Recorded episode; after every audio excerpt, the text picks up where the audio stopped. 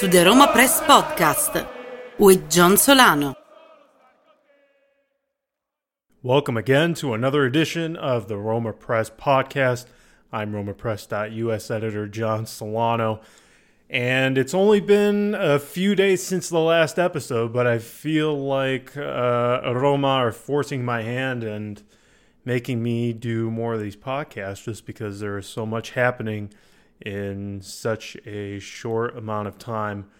A lot we can get to today. I, I don't want to make this super long. There's not going to be a guest. Uh, just really wanted to get my thoughts and touch upon some of the things that have been happening recently. Obviously, we have the soon to be departure of uh, Nainggolan. We have the soon to be arrival of Javier Pastore, which we discussed a little bit in the previous episode. We also have more transfer rumors, and this time it comes in the form of Swedish attacking midfielder slash winger Emil Forsberg of Leipzig, whose agent actually happens to be in Rome. I'm sure some of you saw it. What I had reported on the website today about his agent being in Rome, but not having that necessarily linked to a potential move to Roma in any way, shape, or form, but just a interesting coincidence. But nonetheless, a lot to get to. Again, as I said, just because as the days have uh, crept on, more information about the transfer of Nainggolan has started to come out, which really has been quite a divisive talking point for a lot of journalists, for a lot of fans, for just a lot of casual football fans. So, what has been leaking out through the media over the last few days is that Nainggolan going to Inter for 24 million euros in cash plus Davide Santon and uh, Nicolo Zaniolo who is a uh, highly rated youngster, attacking midfielder, who, frankly, regardless of what you say, unless you're an avid uh, Primavera watcher, uh, there's not much really anybody knows about him. You know, anytime you're dealing with uh, youngsters such as this, it's really an unknown quantity as to what you're receiving.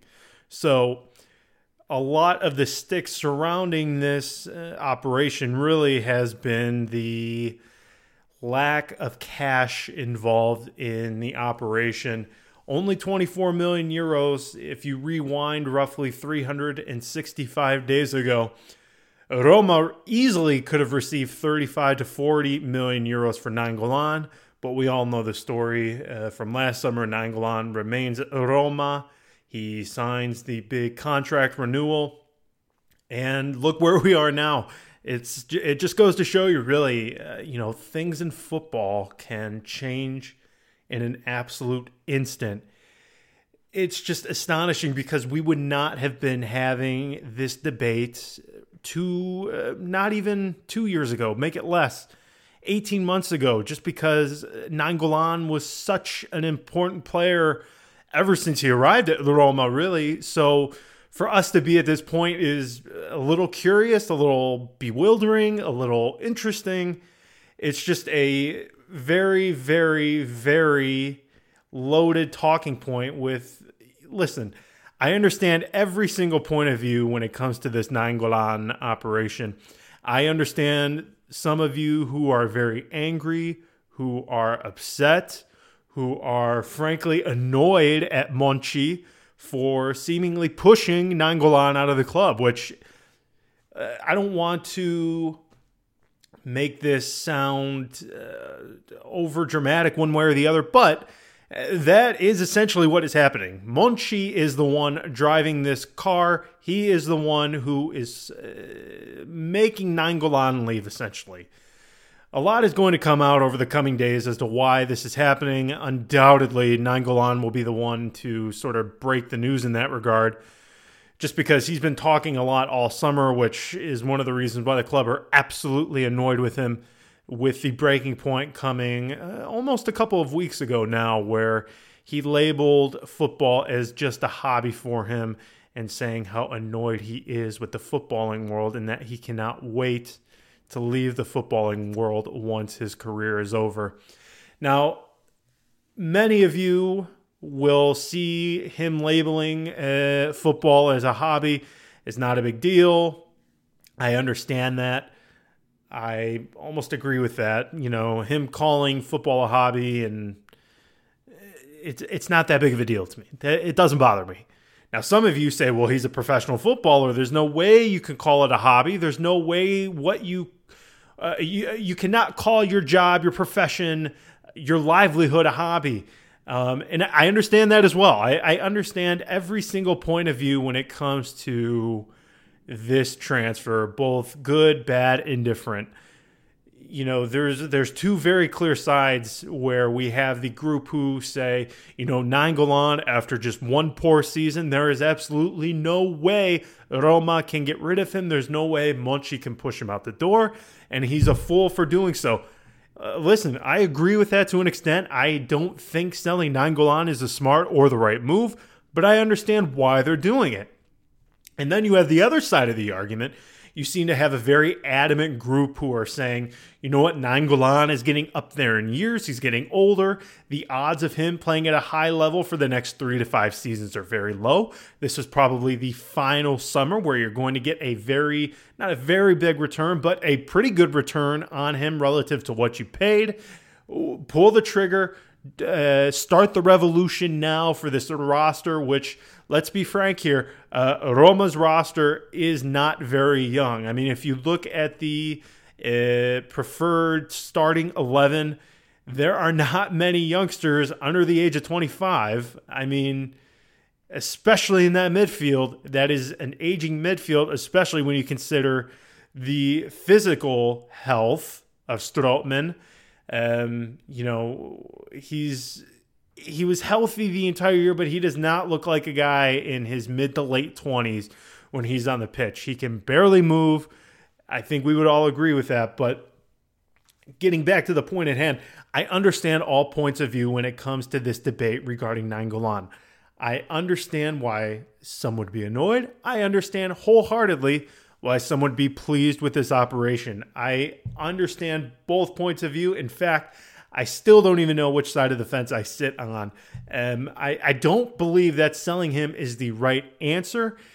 I think that this could have been solved, and I think it could have been solved amicably. But Monchi really seems to be adamant on him leaving the club, so he he's leaving. He's gone. So why? You know, uh, the big question that I see is, you know, why are we selling him to a rival? Well, again you cannot sell a player and force him to go to a club abroad that he has no interest in going to. Whether you want to believe it or not, but footballers hold the majority of the leverage when it comes to transfers. They just do. I, I know many of you won't like that. I know many of you disagree with that, but it's just a fact. They do. Footballers hold the leverage. So even though there were no offers from abroad, Monchi can offer him to clubs. He can say, hey, make a bid on X player that doesn't mean those clubs are going to bid on them, and it doesn't mean that Nainggolan has any interest of joining them. So it's a moot point for us to be arguing about him going abroad. Yes, it is devastating when he goes to a direct rival, but our hands are tied. There is nothing Roma can do about that. So we have to move on. We absolutely have to move on. And moving on comes in the form of Javier Pastore. Now, we discussed him a little bit in the previous episode. We had on a guest who went pretty in depth as to what he could potentially bring. Eric uh, Eric was very very knowledgeable and he provided some great insight. Now, where do I stand on it? Um, I think Pastore really lost his way these last couple of seasons in France. However, I do think he could come good, and I do think he can add a dynamic that this midfield at Roma lacks. We need attacking outlets in the midfield at Roma. Uh, De Rossi had a poor season. Strootman had a poor season. Nainggolan had a poor season. Gonalons had a poor season. You cannot have your entire midfield collectively having poor seasons it just is not going to work out positively for you. No. Do I think Monchi should be uh, getting rid of arguably the best midfielder of the bunch? Absolutely not. Absolutely not. But again, I understand why he's doing it. Now, he's brought in Coric, he's brought in Cristante. I think after this move with Nainggolan on his way out, I think in as far as the midfield goes, I think this is going to be the final move that we see. Now, some of you will ask, well, what about Ziyech? I do think there is still a remote possibility of Ziyech coming. I have not been told that talks between the club and the player, well, eh, the talks between the club and his agent have broken off. I, I, I, I have a good sense about how uh, these talks are going on, and there has not been uh, a definitive no. We're all set in the midfield. We don't want you to arrive now. The thing I like about Ziyech is while he is an attacking midfielder, I do think if he were to arrive, he would almost indefinitely play in the midfield three of the 4 3 3. He also has the ability to play on the wing. So if he were to arrive, which I do think there is still a chance he does, regardless of Pastore arriving, regardless of Cristante Coric already having arrived, the possibility of Ziyech arriving is still there. So I wouldn't count anything out one way or the other. A quick break just to remind you about the best online fantasy football website out there, and that, of course, as you know, is Euro Fantasy League. I've been endorsing them for a couple of months now, and I can't reiterate enough. Whether it's the Premier League, La Liga, Serie A, if you want to challenge the very best online fantasy football managers out there, you have to check out EuroFantasyLeague.com. And also, make sure you check out their new World Cup game at fantasy worldcup.com. Now, back to the podcast. So we've touched upon Nainggolan, we've touched on Pastore. Now, very briefly, I just wanted to discuss Leipzig uh, attacking midfielder slash winger uh, Emil Forsberg. So he is definitely one that Roma have their eye on. A couple of different outlets reported yesterday that should a name in the attack leave the Giallorossi this summer, that the Swede would be a name that they would look to bring in as a potential replacement. Now, the one thing about him is that he is coming off an extremely poor season, an extremely poor season. I believe in 30, 35 appearance, appearances, he had uh, maybe five goals, four assists, whereas the previous season, in the league alone, I believe he had seven or eight goals and over 20 assists, which is just a sensational mark. Now, if there was ever a time to buy him, it's buy when the stock is low, and his stock is pretty low right now. Uh, he had a ton of interest from several clubs last summer. Now that interest seems to have waned a little bit because of the poor term that he had um, this past season. So, what do I think of him? Well, for starters, I love his versatility. Now, Di Francesco, as we all know, doesn't necessarily deploy a number 10. However, he can play on the left. And I do think that Di Francesco is going to. Uh, I, I, do think that he's going to utilize a couple of different formations. We saw towards the end of this past season, we saw him go with three at the back. We've seen him use a 4 3 3, obviously. We've seen him use a 4 2 3 1. I think his lack of tactical adaptation is one of the things that killed Roma during that stretch where they weren't able to score a whole lot of goals from November to February. Um, I, am sure that's one of the regrets Di Francesco has. And we've seen them already bring in players who have that flexibility. Look at Pastore, look at Cristante, look at Coric. All three of them. They can play in a midfield three. They can play as a 10. They can play in those attacking midfield roles. I think that is clearly what Di Francesco is going for this summer. And Forsberg, he, he fits that to a T. He can, I, I don't know how well he would really adapt to a three. I don't even think that's an option.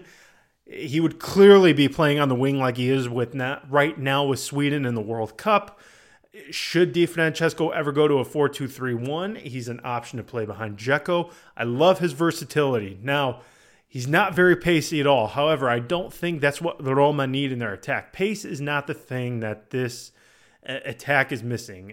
The thing that this attack is missing, that I say constantly, podcast after podcast, is that the midfield to the attack was entirely disjointed. They did not have an attacking threat from the midfield. None. None whatsoever. They had nobody who would make those inside runs. From the attack, they would had they had nobody on the left who could create any sort of goal scoring opportunities. None. Perotti was terrible. El Shaarawy was extremely inconsistent. Now, he, to be fair to him, very strong in the early stages of the season. We all remember how sensational he was against Chelsea. But Roma needs something on the left side of the attack. Now, they brought in Kluivert. That was just made official today. I do think that he's going to be a guy that needs some time.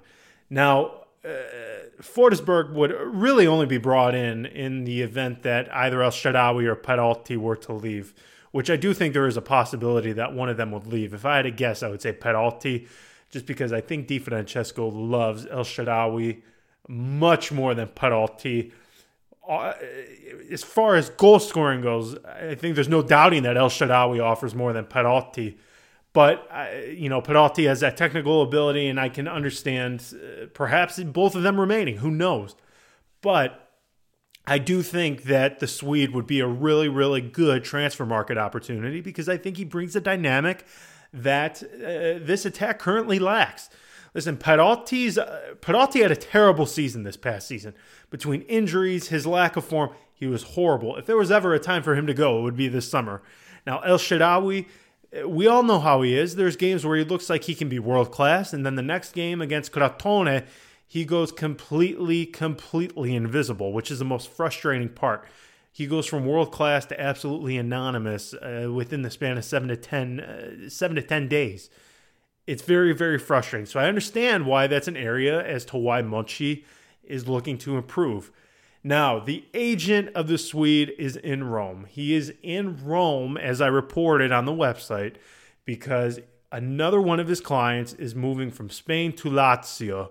Now, I don't know if during his time here, his agent won't meet with the club. Now, his agent has been in Rome for the last three days, finalizing the move of his other client from uh, uh, Betis to Lazio.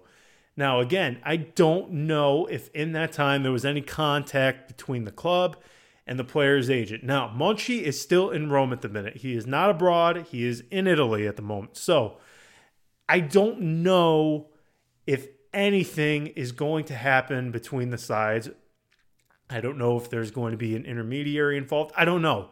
We're trying to set up an interview with his agent so far. He hasn't responded to any of our calls or texts. We're going to keep trying. However, it is just very curious.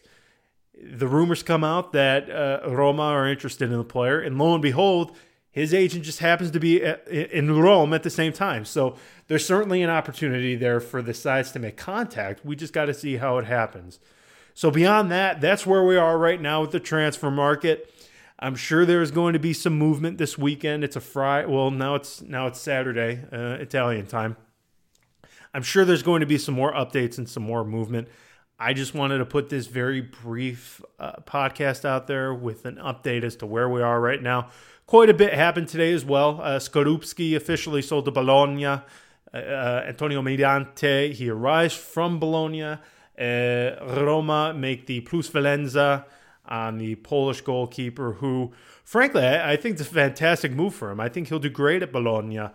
I'm frankly a little surprised that Monchi did not get more for him. For me, nine million euros is far too low because I think if you sold him last summer, you could have easily, easily, uh, no questions in my mind, could have gotten uh, 15 million, 15 million euros. So uh, a little disappointing, but uh, that all nine million euros are plusvalenza. So that will help the books of the club. Kluivert, as I touched upon a little bit, uh, a little bit ago, made official. Player I'm very excited about. I think he can grow.